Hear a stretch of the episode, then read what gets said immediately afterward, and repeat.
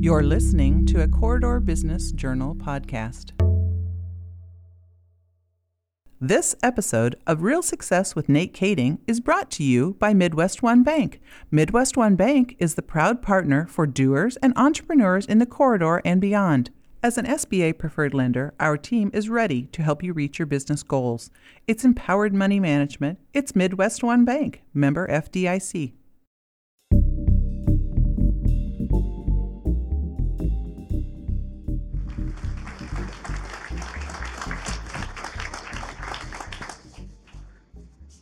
We are really excited to have our panel, so we'll get right to it.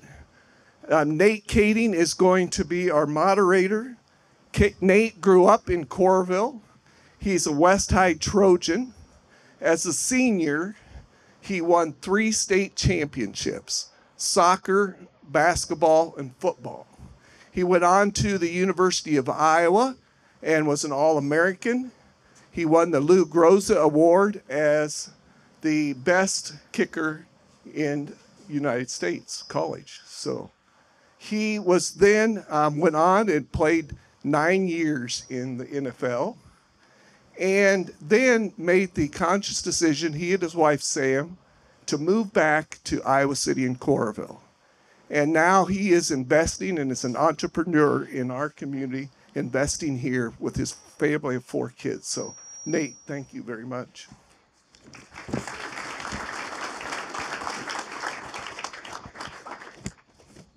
We're really excited to have Bob Bowlsby back here today in Iowa City and Coralville. Tom Seelig, this breakfast started because Tom was complaining about it was winter again. And I said, Well, it can't be that bad, Tom, because Bob Bowlsby is coming back from Dallas, Texas to Cedar Falls, Waterloo. It can't be that bad. I didn't say that Bob was spending a week in Arizona and Florida raising money for you and I, but he did come back. The Bob grew up in Waterloo. He was a wrestler and team captain for the Minnesota State Moorhead and won the conference title his senior year at the whopping 165 pounds. Bob went to work for the um, UNI athletic department later becoming the athletic director for UNI. Then he moved to the University of Iowa, where we were lucky to have him for 16 years here. Then he decided to go to kind of into semi retirement and went on to Stanford, where he was the athletic director for six years there. Then he went on to um, be the commissioner of the Big 12. And I think all of us can agree that if it wasn't for Bob Bowlsby, the Big 12 would have went the same direction as the Pac 12. So he has done a wonderful job there. Bob was on the NCAA basketball selection committee and headed it um, in 2005. He chaired the NCAA wrestling committee he was on the USA Olympics Committee for the 2008 Olympics. He was on the NCAA Executive Committee. He's a UNI Panthers Hall of Famer. And he also chose to come back to Iowa and help out UNI as the interim athletic director where he serves today.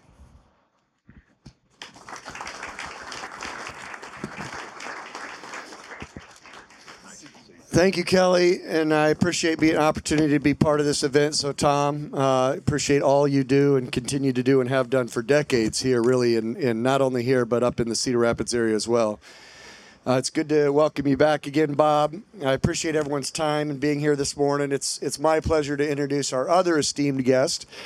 And I will admit on the front end, Beth, I did not do as good a job as Kelly with your collegiate career although she was a star soccer player in college and then became a coach and everything else. But Beth Goetz was announced as the Henry B. and Patricia, Patricia B. Tippie Director of Athletics Chair of the University of Iowa in January, just this past January of 24, after serving five months as our interim Director and Deputy Director of Athletics and Chief Operating Officer before that. Beth joined Iowa Athletics from Ball State University, where she served as the director of athletics since May of 2018. And at Ball State, she directly supervised 19 Division One intercollegiate sports, all the head coaches and senior athletics department and professional staff. Goetz previously, previously served, Beth previously served as Minnesota's deputy athletics director from 2013 to 2015 and she was their interim athletics director during the 2015 and 2016 season. There's been a lot written about Beth. I know John Steppe is somewhere in here from the Gazette, so he can give you a lot more great quotes. But the one that I thought was uh, most impressive was her longtime friend and mentor, Brad Stevens, the president of the Boston Celtics, who said this of Beth just a couple months ago. She's one of the most she's one of the best administrators and leaders I have ever worked with, and I'm glad she's found such success in college. Otherwise, I would be trying to hire her here. So uh, it's my honor to welcome Beth and Bob back to Iowa City, and Coralville, and Nate, we'll turn it over to you, buddy.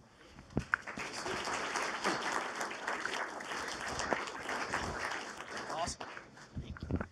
Thank you, Josh. You guys. There we go. Perfect. Thanks everybody for being here. Beth, Bob, thank you. Tom Seelick, thanks for getting everybody together. I think it's Tom Seelick and Tucker Carlson right now in terms of getting the two hardest interviews on the planet. But we'd be, we'd be hard pressed to get uh, two two better people to talk about the uh, the current state of college athletics, the the business of college athletics. Uh, unless you've been living under a rock. Um, it's been uh, there's been a lot of change in, in, in you guys' world over the course of the last uh, even just couple years. I, I got my list here conference realignment, um, sports gambling, transfer portals, NIL, and collective. So there's a lot, to, lot to go over. But uh, Bob, I wanted to start with you. 1990 was the first year you're here at the University of Iowa, athletics director. And, and, and Beth here is just one month in or into her tenure. Take us back to 1990, your first month. Paint the picture for us here in Iowa City. What were some of the challenges? What were you most excited about as you were getting going? Well, you know, it was a it was a very different environment than what I had at, at UNI. We were a fledgling Division One program. Everything was new and fresh, and and nobody really expected much of us. When I came to Iowa, it was a fully mature program. We had coaches that had been here a long time. They were very well established, and so it was a it was a different job. And uh, you know, we we scrambled to sell every ticket that we could uh, possibly sell, and to uh, get every donor that we could possibly sell. And you know, it it seemed easy uh, when uh, you came to Iowa. The games at one o'clock, y'all come, and the stadium's full. And uh, it was it was similarly fairly easy to raise money, but it has its own complexities and and you know, I, if I had any advice for Beth, it would be uh, get out before it's too late. Uh, you know, the, the uh, it, it's a it's a that would wonderful. Have been helpful a couple a, months ago. no, it's a, I I treasure my years at UNI and treasure my years at Iowa. Uh, in both cases, I, I had the pleasure of working with uh, extraordinary people, lots of great young people like you.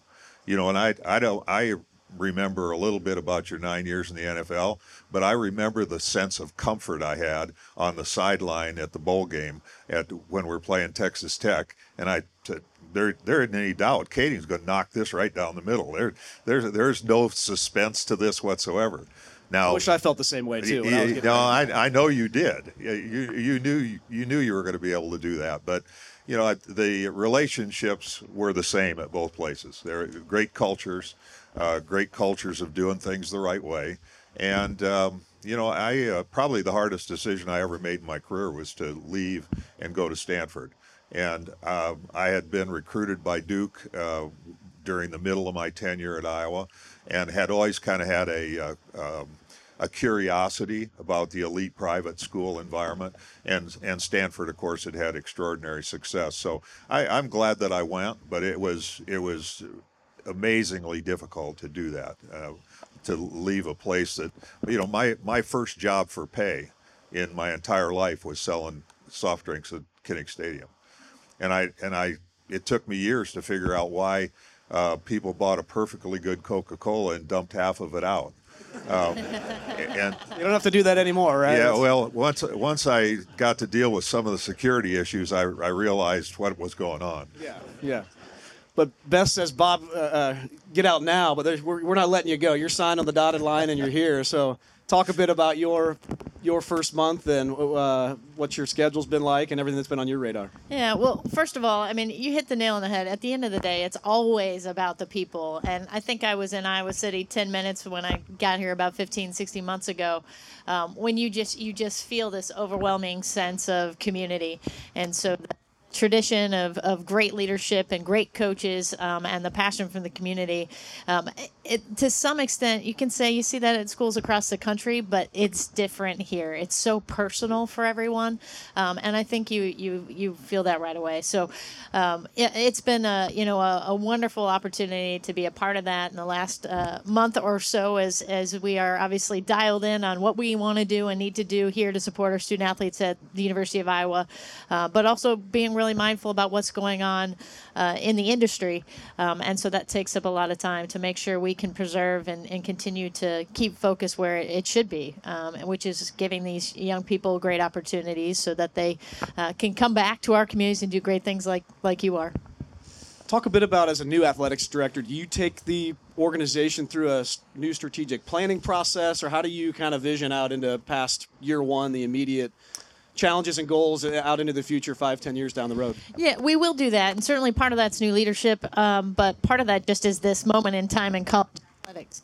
So, got me here. Um, you know, I, I, think there's there's going to be some shifting that we need to do all across the industry, um, but I, I, do think it's the right time uh, to to look across the board and say, hey, how do we continue to leverage the strengths we have, support um, our, our coaches recognizing in the same boat, right? We have some that um, Hall of Fame coaches that have been here, and, and we may not be able to keep them here for another, you know, 10, 15 years. So, what's a transition plan look like there? But how do we successfully navigate in the best way Iowa can uh, what's coming in the national landscape and continue to have great championships opportunities um, across our sports? So, um, that, that definitely will lead to a strategic planning uh, process that we'll do over the next year. And that landscape obviously is changing. One of the big things is the conference realignment. We'll be welcoming Washington and all the other Pac 10 teams and others into the conference. And I'm curious from both of your perspective at UNI, Bob, currently, where does that leave some of our smaller Division One schools? And then Beth, what, talk a bit about the the Big Ten and, and what we should all expect as fans as that as that grows and changes. Hey, Bob, if you want to go first.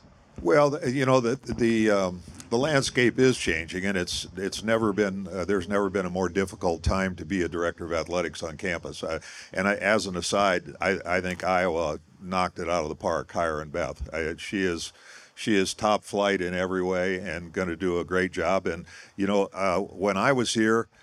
I was very committed to the institution. I wore gold and black as often as I could, but I never had gold shoes and so um, you know she's uh, she's already getting it right. So.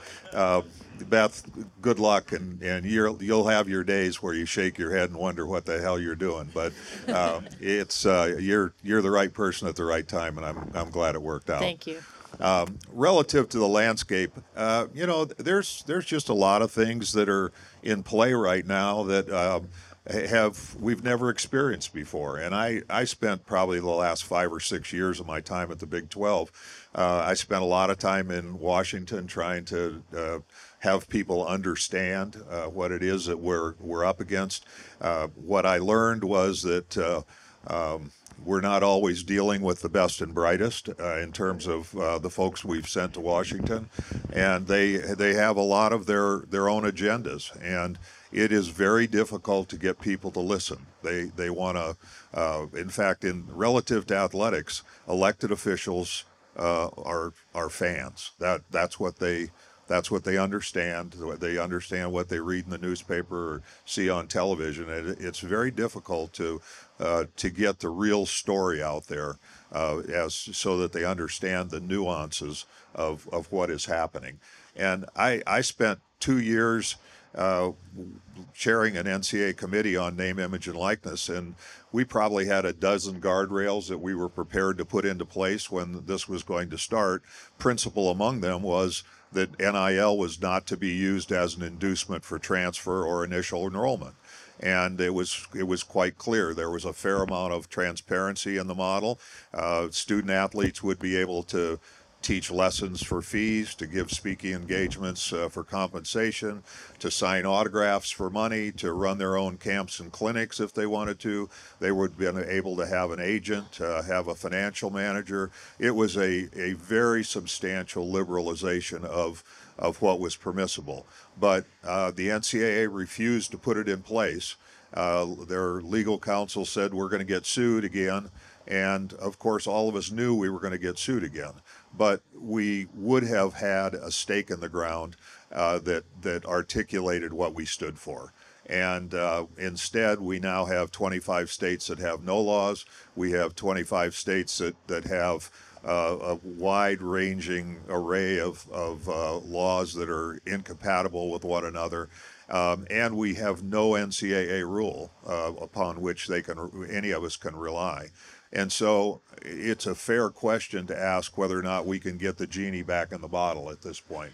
And um, it's uh, it's a very difficult environment. Uh, we are we are very close to a pay for play environment, and largely from the UNI perspective, we're we're below the fray. I mean, we don't, we have kids transfer out and we have kids transfer in. We just lost a, a volleyball player to USC over an NIL deal and an opportunity to play sand volleyball. And, uh, but those, those are kind of few and far between. But, um, you know, we essentially are operating in an environment today where there are no scholarship limits. And what that, it, in, in football, you can have 85 full scholarships but you now can put anybody on on uh, any form of non-need based aid, any kind of NIL, uh, any kind of uh, grant money that might come from virtually any source. And so uh, the the practical effect of that is uh, you'll see the better programs stockpiling the better players. And uh, you know there was a day when uh, football and basketball were unlimited uh, scholarships. There, there were no scholarship limits. And at the time, Notre Dame had the six best tailbacks in the country sitting on their bench. And uh, we could we could find ourselves with fewer and fewer institutions that have uh, more of the of the talent available. And so you know there's a, there's the practical competitive aspect of all that.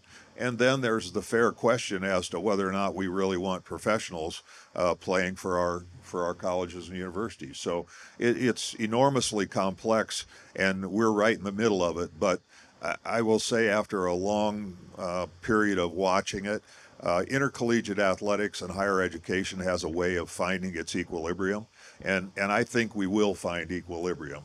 Is it going to go back to where it was before or anything that really looks like it? I doubt it, but I, I think we'll find equilibrium. Beth, there's a lot, lot to unpack there. Uh, how about well, for us Hawkeyes? How do we? Uh, that do was we an incredible summary. Um, yeah, you know, it's so interesting, right? Because we can go back and look at um, the many uh, steps along the way and, and what could have changed. And we can also look in the future and talk about what rule you'd like and what rule you wouldn't.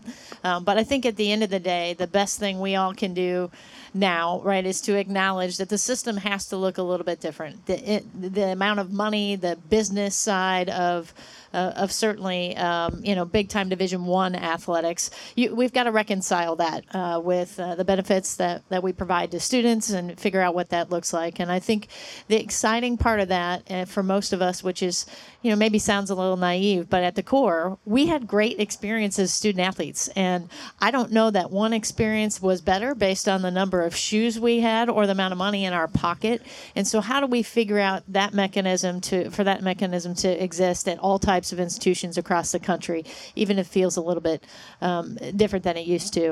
Um, and I think it's really uh, key and important that as you're looking at the puzzle pieces that are going to exist, is you need a framework we can debate for days about what the framework should be. What should the NIL rule, if we can have any rule, what does that look like? Um, and that those are fair discussions, but can we get ourselves to a place where there is a framework um, where we have at least some window um, where you're going to have some exemption from the next lawsuit? We can't be in this uh, cycle of just having to be responsive and that's sort of where we found ourselves i think right now um, is we, we, you know we've got all these antitrust issues. Uh, you're not sure which direction is going and so uh, you've you know wild west is i think the word that our coaches are all using uh, to be sure. So how do we get some framework that allows uh, an equilibrium to set, and then you know what? We'll all figure it out. Um, and I think that, that that'll be the piece here, and, and certainly what I think you know will happen at UNI and I and Iowa is we've all got to figure out how to navigate what that new landscape looks like in the way that's best for who we are, not how, what's best for one of our peers, but leverage our strengths, um, and then we'll all find our own path forward. What's your read from a student athlete's perspective? While it is the Wild West, how are the student athletes adjusting to this?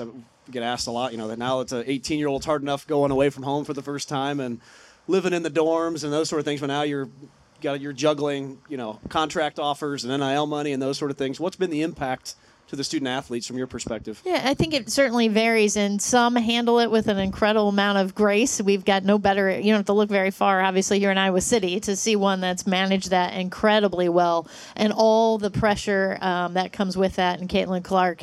Uh, but we've got several student athletes that navigate that space. And, you know, I think one of the things, and I don't know if Bob would agree with this, but, you know, it's helpful when a student comes in and they've got a great support system, whatever that looks like, their family, um, if they are working with an agent, but they need people in their lives who have their best interest. And so I think where you really start to worry is it's pretty clear quickly some that feel like they're getting pulled in different directions and maybe aren't getting um, advice about what's best for them, not what's best for Iowa or UNI or anybody else, but uh, but who's really looking out uh, for that individual. But it is it's a lot to take. I mean, you're you're you're at this point in your life where you're making an adjustment, and um, now there's not any that would complain, and we've had plenty of uh, f- uh, former athletes and alums who are like, "Hey, where where's my cut from when I would have been here?" Um, so I, I know that they like these opportunities, and what great life learning experiences they are. These are all going to be ap- applicable to them in their professional careers in some way, um, shape or form. And so that part of it's really neat. Uh, but I do think it, it, you know, it causes us to pay more attention to their well-being, and we're seeing, for many reasons in society, increases in mental health issues. And I do think these pressures uh, that are experiencing play into that a little bit. Yeah, you know, I I think it's probably a little early to to know just exactly how uh, the enterprise is going to handle all of it. Um, I, I'm more concerned about how individual uh, student athletes handle it, and and I think I had an interesting um, exchange with Andrew Luck. We were we were both speaking to a speaking virtually uh, to a Stanford class recently, and and the question came up about um, having disparate compensation within teams. You know, having a, a quarterback or uh, or a running back that's making a lot of money, or a single basketball player that's making a lot of money, and what does that do to the locker room? And what does it do to team chemistry? And what does it do to uh, the the um, the the team building aspects of it. And I, I you know, I, I think it's probably a little early to tell. But Andrew made a great point. He said, well, you know, um, that's the environment you live with in the professional ranks all the time, and you you lived it, Nate. Uh, there are people making millions, and there are people making the NFL minimum or the NBA minimum. So the, the kickers at the minimum level. Yeah, well- everybody else. Yeah, can everybody hear the violin music in the background? To feeling sorry for Nate, um, but it, it's uh, it's probably a little early to to know exactly how that chemistry fits together, and over a over a period of time, you, you know, there's do- bound to be some envy and some animosity. Uh, it's just a different environment, and the professional athletes deal with it, and uh, and I guess college athletes will deal with it as well. But it's just another aspect of this. And when you know, I I uh, really have been proud to watch Caitlin because uh, the, many of the generous gestures that she has had have been well publicized, and uh, you know, not everybody's going to do that. And uh, so she's she's really a model for for others to emulate. But um, you know, there's there's plenty of nefarious operators that uh, hover around intercollegiate athletics, and um, you know, over the years there have been some opportunities to live with that um, illegally here. You know, there's there's always been the the uh, the undertone that that Ronnie Harmon was on the take, and you know it's uh, it's unfortunate because I don't know if that's accurate. Uh, I don't know what the real story is, but it's it's been hanging around for a while, and as a result, as far as I know, he doesn't come back here, and so it, it's a you know the the uh, if you want to make light of it, uh, what we have in NIL right now has been permissible in the SEC for decades. Um, I mean, it's it's kind of it's kind of that simple. But uh, you know, we we will adjust, and I, I think Beth is exactly right. We we ought to start making sure we're taking care of student athletes first, and and uh, dealing with the experience that they have, and then let it let other decisions emanate from there this is early days of NIL, but I, I, see Kevin and some folks in donor relations at the foundation from the university. How have you guys juggled? There's only a finite amount of money, right, in between donors that want to give money directly to NIL or collectives, and then also to directly to the athletics departments for facilities improvements or whatever. How have you guys sort of juggled juggled that aspect? Yeah, I do think um, it, it's something you have to keep an eye on. And I know for us at Iowa, we were fortunate that we didn't really see an impact um, in terms of the overall, um, you know, fundraising ability for the institution. And part of that's uh, certainly a credit to Kevin and his great team. Um, but uh, you know, how sustainable is that? Um, and I think really our approach, and, and part of it is philosophically giving everyone, including our staff on campus uh, um, and our fans and, and generous donors, an opportunity to really decide how they feel about it. Um, and so we really take the approach that we're donor centric. We want to make sure that uh, just like you would talk to them about scholarships or this facility project or this need or um, you know something that one of the colleges has going on, a scholarship need that they might have, um, and then really try to meet them where their passions are. So we talk to donors just in that way, and if it is right now an NIL um, interest and they want to support that, um, and because we can't do it directly, then we'll connect them uh, with the swarm, and I think we probably have uh, somebody representing the swarm here today. But um, and they've been really great partners. But how sustainable is that over time? Um, I think is always is a real question. Um, eh, but people are going to give to where they feel really good about putting their money, and that's the way it should. Uh, I think it should continue to to work is trying to align those passions. We need a few more billionaires here in Iowa or something to help with well, keep our coffers full. You know, the, the um, I, I think but going back to the culture that's in place here, the sensibilities of Iowans, um, I, you know, I, I have great confidence that that all the universities in the state will get it right. Um, I'm less confident about everyone else in our ecosystem getting it right. And I, the other thing that I'm really concerned about, and and um, I I find it difficult to see an environment where this trickle down doesn't take place. I think what you're going to see is is the the movement of more and more resources into football and men's and women's basketball and a, a, few selected other sports. And I think first you will see the decline of men's Olympic sports uh, along funding lines, and then eventually once once the men's side is cleared out and we have 12 sports on the women's side and four sports on the men's side, uh, you'll you'll see the decline of women's Olympic sports too. And and I uh, we're the only National Olympic Committee uh, in the entire world that doesn't provide governmental dollars to build our Olympic teams. Uh, we rely heavily on on the uh, colleges and universities for coaches and for students and competitors. 85% uh, of the last uh, the last Olympic team uh, were were college current college athletes or or former college athletes. it, it is when when you think about uh, looking at the podium, um, those people have all come through college programs almost. And I, I just, uh, I'm fearful. I, it, this isn't a place where wrestling is ever going to go away, but there will be places where institutions just can't afford to support wrestling anymore. Well, when you lose wrestling programs or gymnastics programs or tennis or swimming programs, uh, you you know the the entire enterprise suffers as a result of that. There there's a uh, there's a lawsuit that's pending right now. It's called the House lawsuit, and House is a former swimmer at Arizona State University. Um, he got a group of plaintiffs' lawyers that uh, got him to go after what should have been. Um, if you can use the term Alston money, the difference between room board books, tuition fees, and the full cost of attendance, which is it varies from institution to institution, but it's it's up to fifty eight hundred dollars above your scholarship. Um, they are going after that, uh, saying, well, had the had this rule been in place for us, instead of just for football and men's and women's basketball, we would have gotten X number of dollars. Well, they have plaintiffs in it's a class action lawsuit. They have thousands of plaintiffs in, in lots of non revenue sports. And nobody told this kid that he's probably going to drive the, dimin- the diminishment of the number of swimming programs around the country. Uh, there are going to be places that just say, we're not going to do it anymore. And I, I, think our entire athletics ecosystem will be harmed by that. And, uh, and I know that our Olympic movement will be harmed by it. Uh, that's I, I think that point is really important, and particularly at a time. And I don't college isn't the right thing for every young person, uh, but at particularly a time we have less young men going to college across the country in our universities. Now we're going to take uh, these opportunities away, and I think that's a concern because at the beginning of sports in college, it was about access to education.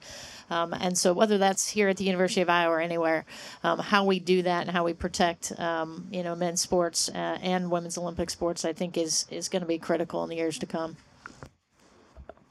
Beth, talk a little bit about just to change gears for a second the kind of long-term facilities plan for the University of Iowa and the athletics department. What's sort of immediately on the horizon, and if you look out 5, 10, 15 years, what's sort of on your wish list as you look at uh, facilities improvements or expansion?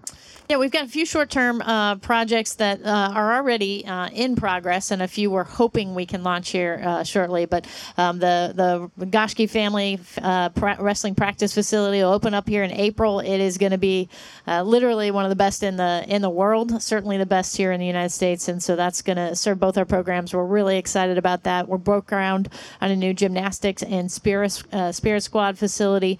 Uh, thanks to uh, some generous uh, philanthropic support, we're excited about that. Got some plans to uh, make some improvements to the baseball stadium. Um, and then I think most people have heard me start to talk a little bit about Carver Hawkeye Arena. So, um, beautiful facility, 41 years old, um, and we need to make sure we can utilize that for the next 40 or at least the next 20 years here. So, um, excited about what that could look like. We're sort of in a feasibility study phase there, but definitely definitely need to look at some fan amenities. Certainly, some things for our students want to create a great environment, but we also need to generate revenue. Um, and there's some nuances to to how we might be able to make some adjustments there to do that. Um, uh, we have some other um, uh, priorities as well around some of our other Olympic sports. We have a field hockey practice operations facility we're fundraising for right now as part of our Hawkeye Women Rise uh, campaign with some improvements in softball. And so um, I, I, don't know if there's uh, actually Bob can tell me this. Is there ever a time where you don't have a facilities need? um, you're always uh, fixing something or building something new, so it's a, a constant the, over the next time there's a lull in, in uh, construction will be the first time. And well said. And the only thing worse than being in the athletics arms race, facilities arms race, is not being in the athletics facilities arms race. Yeah. Not building and uh, then you're not making any progress. That's for sure. So lots of short-term things, and I think over time it'll be really interesting. Just tying these all these conversations uh, or questions together um, how how where we direct our resources is that to uh, revenue of whatever kind athletes, uh, NIL, um, is that where we're putting our resources and does it cause us to pull back on some of these facility needs? I think those are going to be some real questions facing us um, where how we choose to, to really allocate those resources going forward. Bob, take us back. What were some of your highlights from a facilities perspective during your tenure here in Iowa City? What were some of the more fun projects you got done and, and give us maybe a little bit behind the scenes on how those came to be? Uh, well, the biggest by far was the was the initial renovation of Kinnick. Um, it was 110 million dollars in I don't know 2004, I think, when we took it to the Board of Regents, and they just about threw us out of the place because we really didn't. We told them we could raise the money, but we didn't have any any money raised, and uh, and so uh, we came back. I believe it was six or eight weeks later and uh, we had sold 46 suites and had about 60 million dollars com- uh, committed. So, um, to to Beth's earlier point, the uh, the the support of the Iowa fans has has never changed over the years, and um, needless to say, the the board uh, approved it right away, and and it was uh, you know we were very committed to trying to make uh, it uh, look like it's always looked, and I think subsequent uh, improvements to it have have done that as well, and uh, you know it, it's just the the greatest performance venue in college football. It, it's uh, proximity to the field, the intensity of the of the fan base, the fact that it's always sold out, and now with the the tradition of the wave, it's one of the great traditions in college sports. And so, uh, Kinnick is a, is a special place, and so that one I think is probably the the uh, the biggest facility project that uh, we did. But you know there were lots of other ones and, and unanticipated challenges. At at one uh, at one point, I went over the outfield fence of the softball and track field uh, in a canoe. Uh, so that that was Kelly probably remembers yeah, that, It, yeah. it was a it was a 500 year flood, and we had two of them in two years.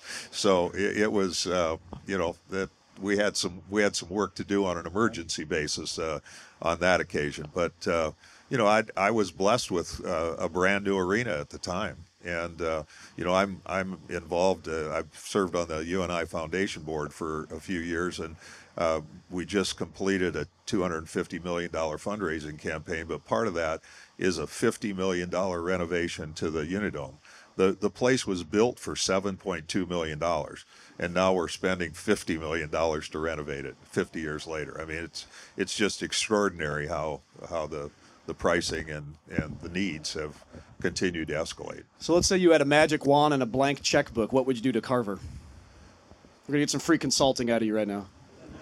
I, I haven't been in Carver since I left, so uh, I, you know I don't. got good ice cream. and That may, Yeah. that may be about it. What Well, the, the the the last time I was in Iowa City for any period of time was uh, for Bob Elliott's funeral, and it was also the last time I I saw Bump Elliott, and uh, so it's it's both a a happy memory and a and a really sad memory, but um, it, it's. Uh, I mean, Carver's a Carver's a great, great venue, um, and the the bowl itself. I'm not sure what you'd do with it. You you know you you got a we there would be ADA issues that have changed since the, the last time we did it, but. Uh, um, you know, it, it's been a terrific facility for us forever, and uh, and yet it's um, you compare it to Hilton as an example, and having a a middle um, walkway really makes it a lot easier for people to get to the seats. And that was always one of the ironies of Carver is the the people who were most generous and had been the longest ticket holders had the longest way to go from the concourse down to their seats. And so uh, getting people in and out and the egress is is always a challenge. And then, you know, the area uh, is not blessed with a whole lot of discretionary space, so parking is always going to be a challenge. And so, you know, I, I think the more you can do to make it convenient inside the building, the better the better off. And uh, I I don't have any num- any numbers. Beth does, I'm sure. She's uh, probably uh, waiting a little while to embark on that undertaking. But uh, you know, buildings get old, and even the best ones have to be refurbished, and it's not getting any less expensive. Is there anything Beth specifically about Carver as you started to study it, or just anecdotally as you've been there as a fan that you is on your priority list? it is. I mean, it is a wonderful. It is a wonderful facility, and, and so you know just the joy people have and how loud that building can be. Uh, certainly, when it's it's uh, packed, is really neat. So, um, you know, we have started to look at a few things. I mean, um, you know, in and out, and and how you get people up and down is one of those things. Concourse in the middle, um, it might be a challenge as we've worked on some feasibility options there, but um, we do think we're you know there's some opportunity for some premium space, um, and that certainly helps with some ongoing revenue generation. Uh, big uh, ice cream seems to be the the thing most people want more of is Carver cones, um, but I do think there's some unique ways that we might uh, be able to utilize uh, and expand the concourse, perhaps shrink it just a little bit uh, in terms of overall seating capacity um, so that there's some fan components to that and pull uh, not only our students but pull some of our fans a little bit closer uh, to the floor itself. So. It's amazing when you get those those architects looking at that uh, process, uh, what they can accomplish, um, and that's all internal. And, and uh, I think you know the university has some things that are uh, in and around parking that aren't necessarily athletic specific, but I think over time are going to benefit athletics. Um, and so it won't be too far down the road. Um, so speaking of blank checks, uh, keep those out because we're going to become uh, we're going to come knocking. But you know that building services um, so many of our sports, and it's such a critical piece of our history and who we are. Uh, and so we've got a responsibility to make sure it continues to be a great place for our fans and our students. It's amazing how everything comes back to parking. I don't want any as an old timer. I don't want any you know NIL money. I just want reimbursed for all the parking tickets I got during a as a college student at the university. But um, Beth, you mentioned Caitlin Clark, obviously a huge story not only here in the state but nationally. I've noticed now she has her own security guard that's traveling around with her. But talk three. a little bit about as three her security yeah guards. three security guards that as her star has risen, how the athletics department, the university has supported her. It's such a unique case and unlike anything we've ever seen. How how have you guys kind of provided support for her as you know the complexities of, of being Caitlin Clark have, have risen. Yeah, uh, you know, I'll first say, as you say, her star has risen, which it certainly has. But what's remarkable about her is that she brought, she raised everyone else's star along with her, um, and that's certainly her teammates. But what she's done for our university, for our state, and for the game of women's basketball, and chose to do, she's so intentional about being a great ambassador um, that it. I mean, I, she's a once in a lifetime, not not just generational women's basketball student athlete, but I mean, Bob, I haven't asked you this question, but I mean, you, we, uh, you keep brainstorming with people. What other college athlete? has had maybe Johnny football, but not in the same way. Um, but uh, you know, over over our lifetimes, have had this sort of national impact.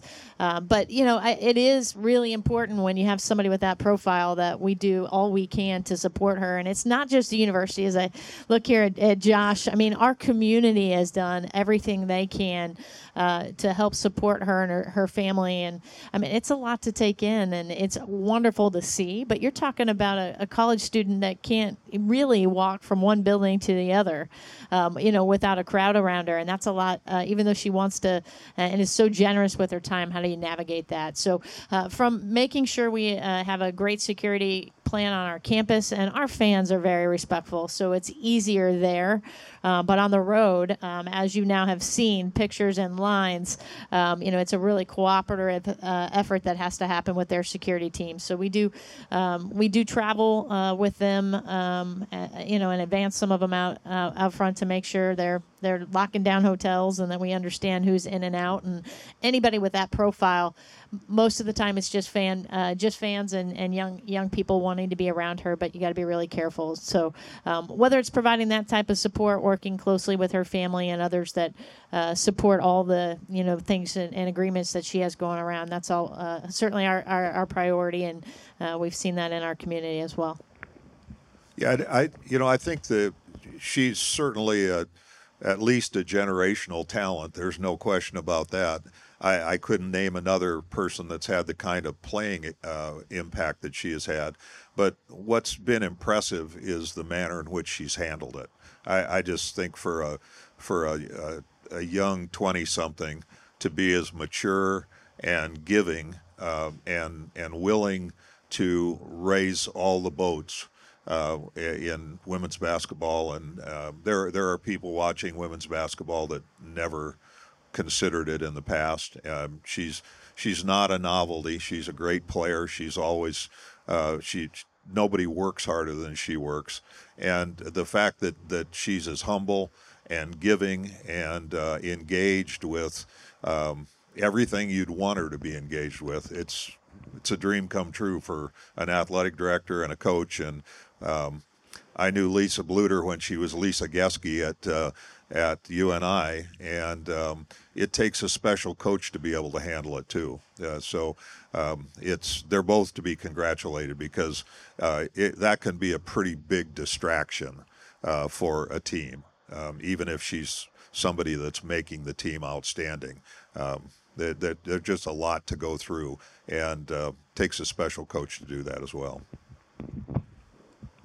She's what? What is she now? Beth sixty six points away from the all time. Is there any way we can get her just underneath that so she can set that back at Carver? Or are they away? Or what's? How do we? How do we time all this Co- up? Can Coach you orchestrate this? just told me the other day I got two games I got to win.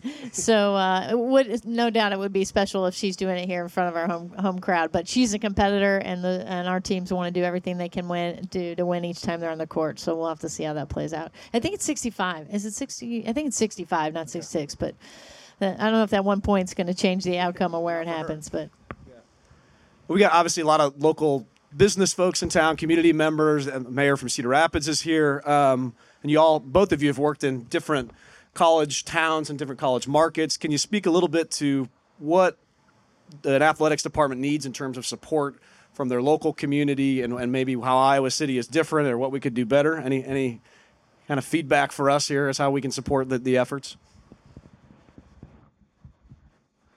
Well, I'm kind of out of my depth on this question. I should actually have Mayor O'Donnell come up and answer this question, but uh, I, I won't do that to her. But uh, you know, there's a um, the where we sit is an interesting um, testament to how universities and communities work together. Because when I was still here, Kelly Hayworth and I were talking about uh, the river landing, and at the at the time, um, it was an urban renewal area. Is- would that be an accurate characterization of, of this area? And yeah, and no, that's exactly right. How would you know that? Uh, oh, okay, all right. I just wanted to be clear. Um, but uh, you know, I, I think this is a this is a good example, uh, and the arena with uh, the I think the volleyball team is is playing there.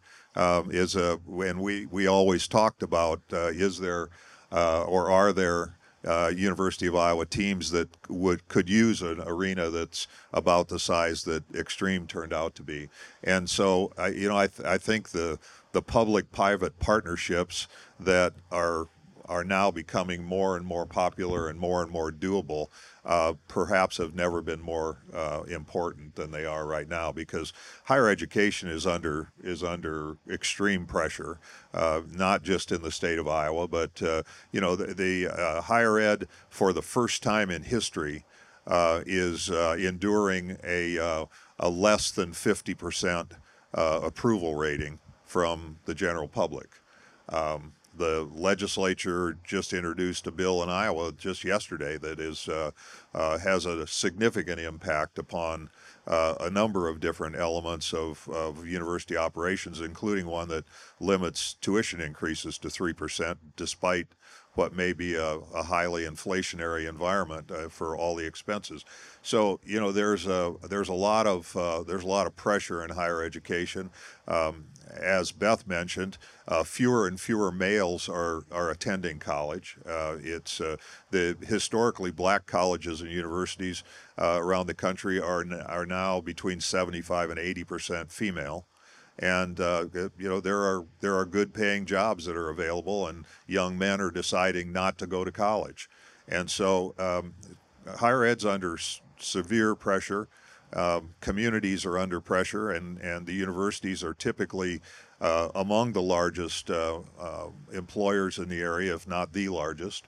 And so um, it's a there's never been a better time for uh, these partnerships, and yet. Um, just from the university perspective, we tend not to be very good partners because we're rigid and we got lots of state rules and, and we, we have uh, things that are impediments to, to real partnerships. And I, I think um, you know pri- private schools have long gotten it right on that sort of partnership. They they realize that both parties could make money and prosper from from being uh, good partners. But I think it's a lot harder for state universities, and uh, it's harder than for the communities in which they reside. So, um, you know, I, I don't think higher ed's going to get any easier. I, I think I think it's going to continue to trend in the direction it has. And and the you know the fact is, many of of you, uh, if you if you were honest uh, with others and with yourself, uh, disagree with the politics that take place on on campuses. Um, you know, there's a commonly held belief in the legislature that you know we're we're teaching uh, nothing but uh, political ideology and indoctrination on campus.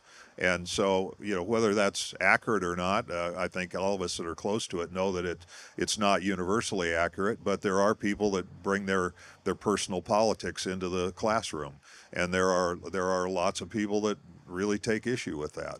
And so, uh, you know, I, I think the the town gown relationship and the town let and the and the, the university uh, legislature uh, relationship are, are going to be they're going they're to be threadbare in some places, and and so that makes that makes those kinds of uh, support programs uh, more and more difficult. And I think at the end of the day, when we can find those genuine partnerships, I mean, you know, the town gown relationship in terms of, of making sure everybody's supporting everybody is different than being really intentional about how an institution serves your community and your state um, and how uh, we can meet people where they are and, and do that. And from athletic standpoint, we have the vis- visibility and the platform to help. And so whether on our end, that's um, making sure that health care is provided across our state, um, our, that other school that's on the other half obviously is doing great things uh, in in the ag world, and that's really important to our communities across the state of Iowa. Um, and you don't want that to get lost in, in rhetoric and, and narratives that come up in, in you know in, in politics and election season. So um, I think it's important to continue to do that um, and to really say, hey, what what do we need in our communities and what roles can we all play? Because uh, at the end of the day, what we want to make sure is that we're providing a great quality life, access to things that people need need to to uh, you know to not only have entertainment in our case, but you know healthcare and all these other components that, that that's fulfilling. So that's important to all of us locally, uh, but across the state of Iowa. And to do that, it's going to require difficult conversations and and uh, uh, and partnerships and and trying to figure out how you can move forward together. Great. I know Luke, you have a microphone back there. We've got about five more minutes. Does anybody have any questions for either Beth or Bob? I know this isn't a shy group, but uh, Bob, just going back to the years, you know, several years ago when athletes transferred, if I remember right, they had to sit out a year before they could compete. Do you ever see the NCAA bringing that back? Because I think that would definitely, you know, put a, a damper on this NIL in the transfer portal. Yeah, well, that's that's exactly right. Although, um, just to clarify, there there were only four sports that had a transfer requ- uh, residence requirement. All all the others, um, you know, if you wanted to transfer in wrestling, as an example, you could go and be immediately eligible. And so it, it was uh, essentially the sports that that where there were lots of dollars and lots of time invested in recruiting and. Uh, you know, it, it allowed coaches to have control over their athletes in ways that they probably um, those prerogatives were abused on some occasions. Um, you know, it the, the, the typical way that that it played out was. Uh, some young man or woman wants to transfer in one of the five sports that has a transfer residence requirement, and the coach would say, "Well, yeah, you can transfer, but you uh, you can't transfer to um, uh, anybody within our league." Well, they they would push back on that and say, "Well, I I want to go to somebody down the road and and you can't tell me I can't go there. You you end up having a protracted uh, pushing and shoving match, and eventually the family lawyers up and and the university capitulates and they transfer where they want to go.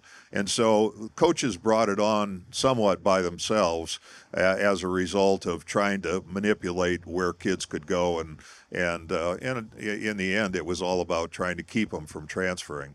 Now um, they have the, the other end of the continuum. They have to constantly re-recruit their their athletes all the time and make sure that they stay happy. Well, you know what a novel concept. That that shouldn't that shouldn't be something that coaches aren't doing. But um, we also don't need to have a situation where you get yelled at at a practice and you walk into the locker room and say, I'm done, I'm transferring, I'm going in the portal. So I, I think creating some windows of time where the transfer can take place um, is, has had a a positive effect on it, and I think it will continue to uh, evolve. We'll we'll eventually have more structure around it, but I I think we're we're going to be dealing with an open marketplace in terms of being able to transfer. I I don't think the transfer residence requirements will ever be put back in place because they're uh, they've been deemed by the courts to to be restraints of trade, and so um, you know we can we can put those kinds of rules in place,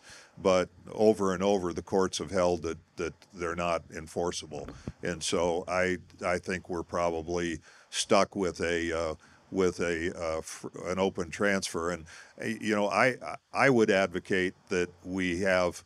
Uh, a one-time opportunity to transfer without residency requirement, and then after that, you you you have to sit a year, and and that's even been considered a restraint of trade. But I think from an educational standpoint, the the numbers are pretty compelling.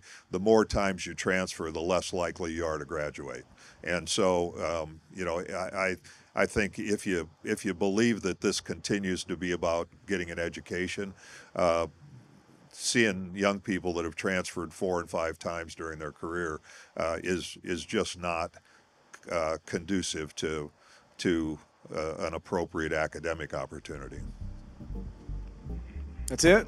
Diggy, you got a good question in though, man. That was good. Um, well, I think that wraps up. Jim has some Super Bowl trivia. We're going to give away some gift cards. But first, Bob, thank you so much for coming down 380 back here to Iowa City. Hope you always consider it home. And Beth, I know I speak for all of us, uh, University of Iowa alumni and community members, and we're super excited to have you at the helm and here to support uh, Iowa athletics and everything you're going to do to take us take us to newer levels. So thank you so much for for making the time. This has been great. I'd also like to thank Midwest One Bank for sponsoring this podcast. You can learn more and experience simply better banking at midwestone.bank. And this podcast is produced by Upload Media Group, located in Cedar Rapids, Iowa. For more information on them, you can visit uploadmediagroup.com. And of course, if you enjoy this show, please consider subscribing and reviewing on your podcast platform of choice. It helps us to continue to develop and grow. Real Success with Nate Kaeding is a Corridor Media Group podcast. For more information, visit corridorbusiness.com.